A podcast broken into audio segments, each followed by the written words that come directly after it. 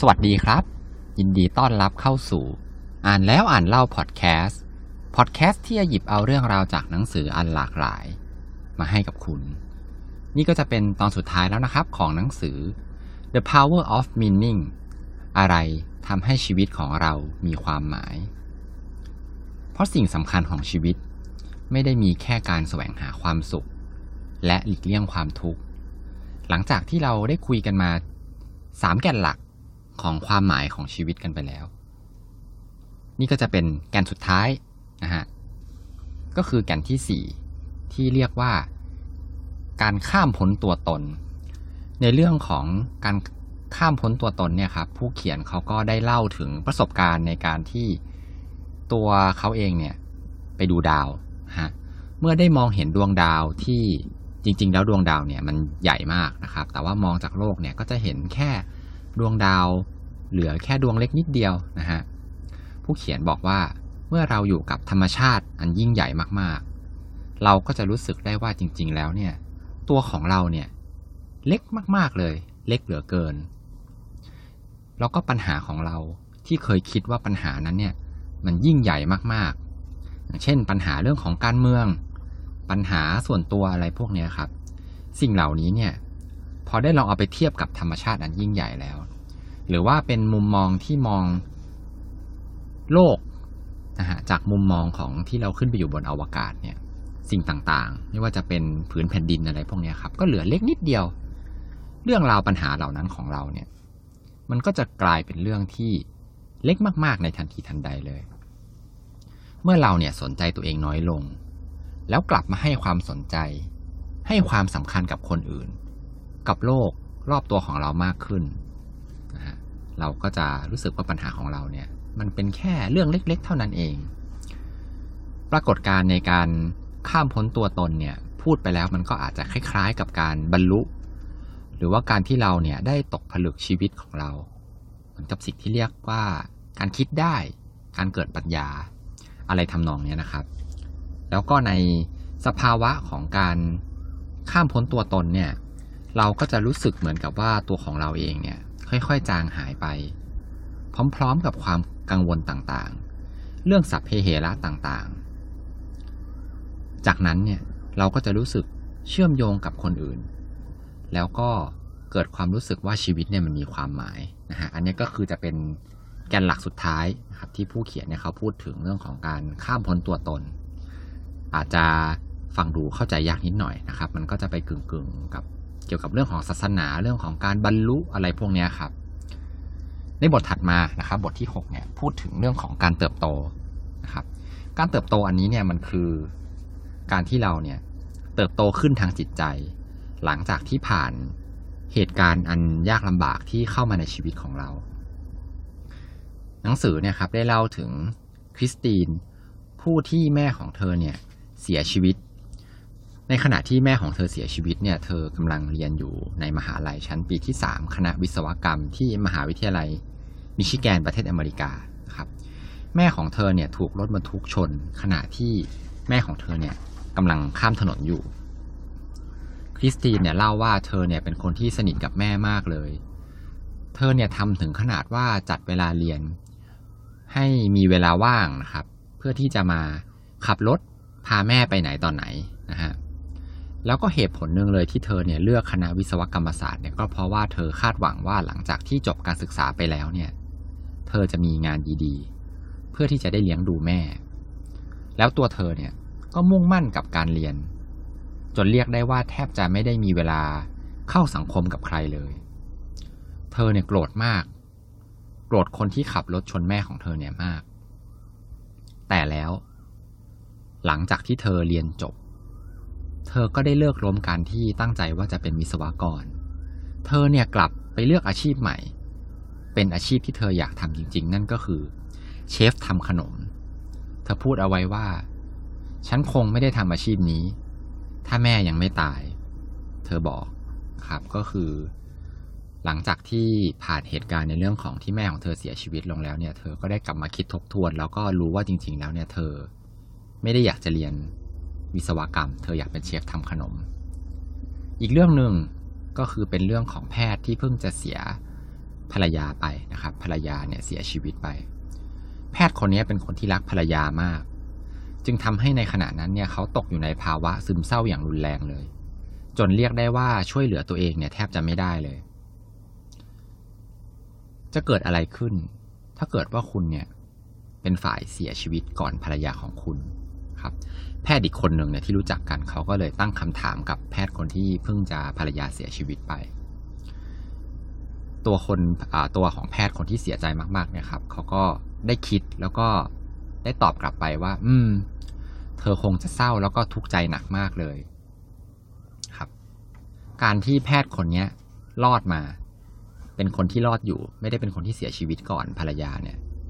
ก็เป็นการทำให้ภรรยาของเขาเนี่ยไม่ต้องทนทุกข์ทรมานแต่มันก็ต้องแลกมาด้วยการที่คุณเนี่ยจะต้องเป็นผู้ที่เป็นฝ่ายตรอมใจคิดถึงเธอเสียเองคำถามนี้เองครับทำให้แพทย์คนนั้นเนี่ยเขาได้ค้นพบความหมายในเชิงบวกจากการเสียชีวิตของภรรยาของเขาแล้วก็ทำให้จิตใจของเขาเนี่ยหลังจากที่จะต้องเผชิญกับภาวะซึมเศร้าอันรุนแรงเนี่ยสงบลงได้นะครับ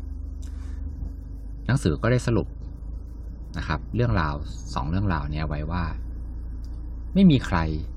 ที่จะมีชีวิตอยู่โดยที่ไม่ต้องเผชิญกับความทุกข์เราเนี่ยจึงต้องเรียนรู้ที่จะเป็นทุกข์ให้ดีแล้วก็เติบโตและผ่านเหตุการณ์เลวร้ายไปให้ได้ด้วยการพึ่งพาพึ่งพาแก่นแห่งความหมายก็คือแก่นที่ผมได้เล่าไปแล้วทั้งสี่แก่นเนี่ยครับมันจะช่วยทำให้เราเนี่ยเติบโตแล้วก็ผ่านเหตุการณ์อันเลวร้ายของชีวิตเนี่ยไปได้นะฮะหนังสือยังได้พูดถึงบริษัทบริษัทหนึ่งครับที่ชื่อว่า Life is Good นะครับก็คือแปลว่าชีวิตเป็นเรื่องดีบริษัทเนี้ยเกิดขึ้นจากสองพี่น้องเบิร์ดแล้วก็จอห์นจาคอบที่ผ่านวัยเด็กมาอย่างยากลำบากแต่ว่าทั้งคู่เนี่ยก็ผ่านวัยเด็กมาได้เพราะว่ามีแม่แม่ที่มีทัศนคติในการมองโลกในแง่ดีมากๆเลยนะฮะทั้งสองคนเนี่ยก็เลยมีความตั้งใจนะครับที่อยากจะให้ทุกคนเนี่ยมองโลกในแง่ดีแบบแม่ของเขาบ้างก็เลยเริ่มทำธุรกิจในการขายเสื้อยืดแล้วก็สกรีนเสื้อเนี่ยว่า Life is Good นะครับพวกเขาเนี่ยหลังจากที่ทำกิจการขายเสื้อยืดมาได้สักพักหนึ่งเนี่ยก็เริ่มที่จะได้รับจดหมายเนี่ยจากลูกค้าคนที่ซื้อเสื้อไปเนี่ยมากมายเลยนะครับเล่าถึงเหตุการณ์ที่พบเจอปัญหานะฮะหนักๆในชีวิตอย่างเช่นคนที่เป็นมะเร็งคนที่สูญเสียญาติหรือว่าคนสำคัญในชีวิตหรือว่าผู้คนที่ประสบภัยพิบัติธรรมชาตินะครับคนเหล่านี้ก็เล่าว่าพวกเขาเนี่ยได้สวมเสื้อของ Life is Good เนี่ยแล้วก็มันเป็นแรงบันดาลใจทำให้คนเหล่านี้ผ่านพ้นเหตุการณ์อันเลวร้ายช่วงหนึ่งของชีวิตมาได้พร้อมๆกับความรู้สึกเห็นคุณค่าแล้วก็ขอบคุณชีวิตนะครับเขาก็เล่ามาในจดหมายเนี่ยมากมายเลยแต่ว่าผู้ก่อตั้งทั้งสองเนี่ยครับหลังจากที่ได้จดหมายมาเขาก็เก็บเอาไว้นะครับก็คิดว่ามันไม่ได้สำคัญอะไรเท่าไหร่จนวันหนึ่งพวกเขาเนี่ยเอาจดหมายออกมาอ่านให้กับเหล่าพนักงานของเขาเนี่ยฟังการทำแบบนี้ทำให้ทุกคนรู้ว่าการที่การที่พนักงานเนี่ยทุ่มเททำงานหนักการทำงานของพวกเขาเนี่ยได้สร้างความเปลี่ยนแปลงให้กับชีวิตของผู้คนเนี่ยอย่างมากเลยแล้วก็มากมายเลยครับอันนี้ก็เป็นส่วนหนึ่งที่ทำให้การทำงานของพนักงานเนี่ยพนักงานรู้สึกได้ว่างานของเขาเนี่ยมีความหมายมากนะฮะในที่ทำงานส่วนมากเนี่ยพนักงานส่วนใหญ่เลยอาจจะรู้สึกว่าตัวเองเนี่ยไม่ได้เกี่ยวข้องครับไม่ได้มีความกระตือรือร้นกับงานเท่าไหร่แล้วก็อาจจะไม่ได้คิดถึงความพึงพอใจของงานที่ทำนะครับก็คืออาจจะไม่ได้แบบพอใจกับงานที่ตัวเองทำเนี่ยสักเท่าไหร่เลยแต่เมื่อพวกเขารู้สึกได้ว่าตัวเองเนี่ยมีความหมายกับงานที่ทำนะฮะอย่างเช่นตัวอย่างของบริษัท Life is Good เมื่อกี้เนี่ยครับมันก็จะทำให้เขาเนี่ยอยากจะมีส่วนร่วมกับงานมากยิ่งขึ้นแล้วก็อยากจะอยู่กับองค์กรมากยิ่งขึ้น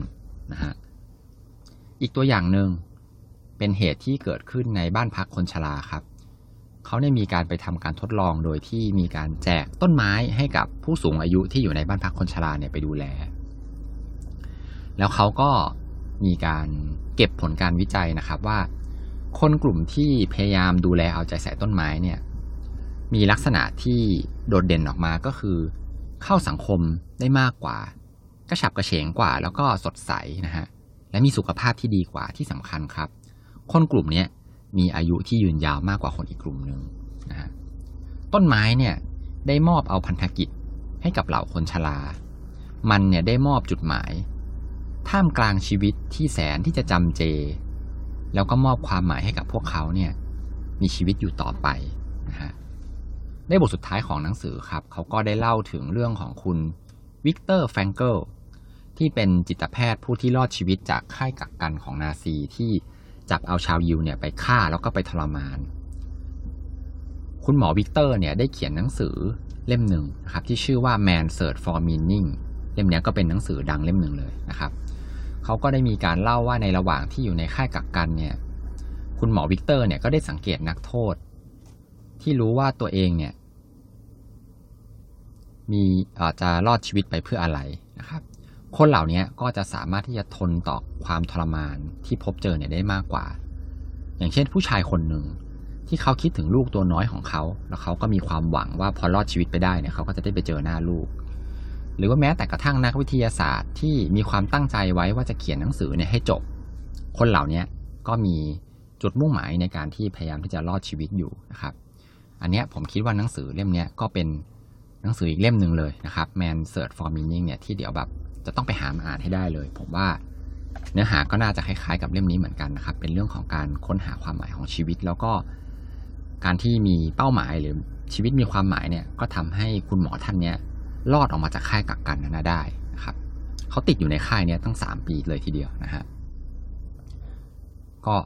เนื้อหาในหนังสือเล่มนี้นะครับก็จะขอจบแต่เพียงเท่านี้นะครับผมคิดว่าหลังจากที่อ่านจบแล้วเนี่ย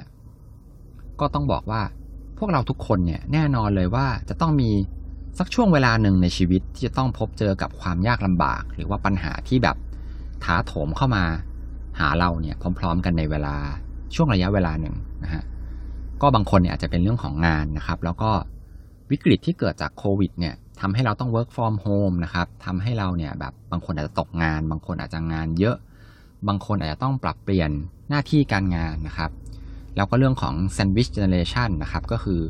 จะต้องดูแลทั้งคุณพ่อคุณแม่ที่แก่ชราจะต้องดูแลทั้งลูกแล้วก็ต้องทำงานไปด้วยนะครับอาจจะเกิดภาวะเครียดนะฮะหรือว่าแบบบางคนก็อาจจะโดนลดเงินเดือนบางคนไม่มีรายได้อะไรพวกนี้ครับผมคิดว่าถ้าเกิดว่าคุณผู้ฟังเป็นคนหนึ่งที่กำลังประสบปัญหาแล้วใกล้จะทนไม่ไหวแล้วผมแนะนำให้ลองไปหาหนังสือเล่มนี้มาอ่านกันดูนะครับแล้วคุณเนี่ยก็อาจจะค้นพบความหมายของชีวิตของคุณแล้วมันก็จะช่วยเป็นกำลังใจให้คุณเนี่ยผ่านจุดที่ยากที่สุดในชีวิตของคุณไปได้แบบเดียวกับที่ผมค้นพบเหมือนกันนะครับจากหนังสือเล่มนี้สุดท้ายก่อนจะจบขอให้ทุกคนมีความสุขในการอ่านหนังสือที่ชอบแล้วพบกันใหม่ อี พี หน้าครับสวัสดีครับ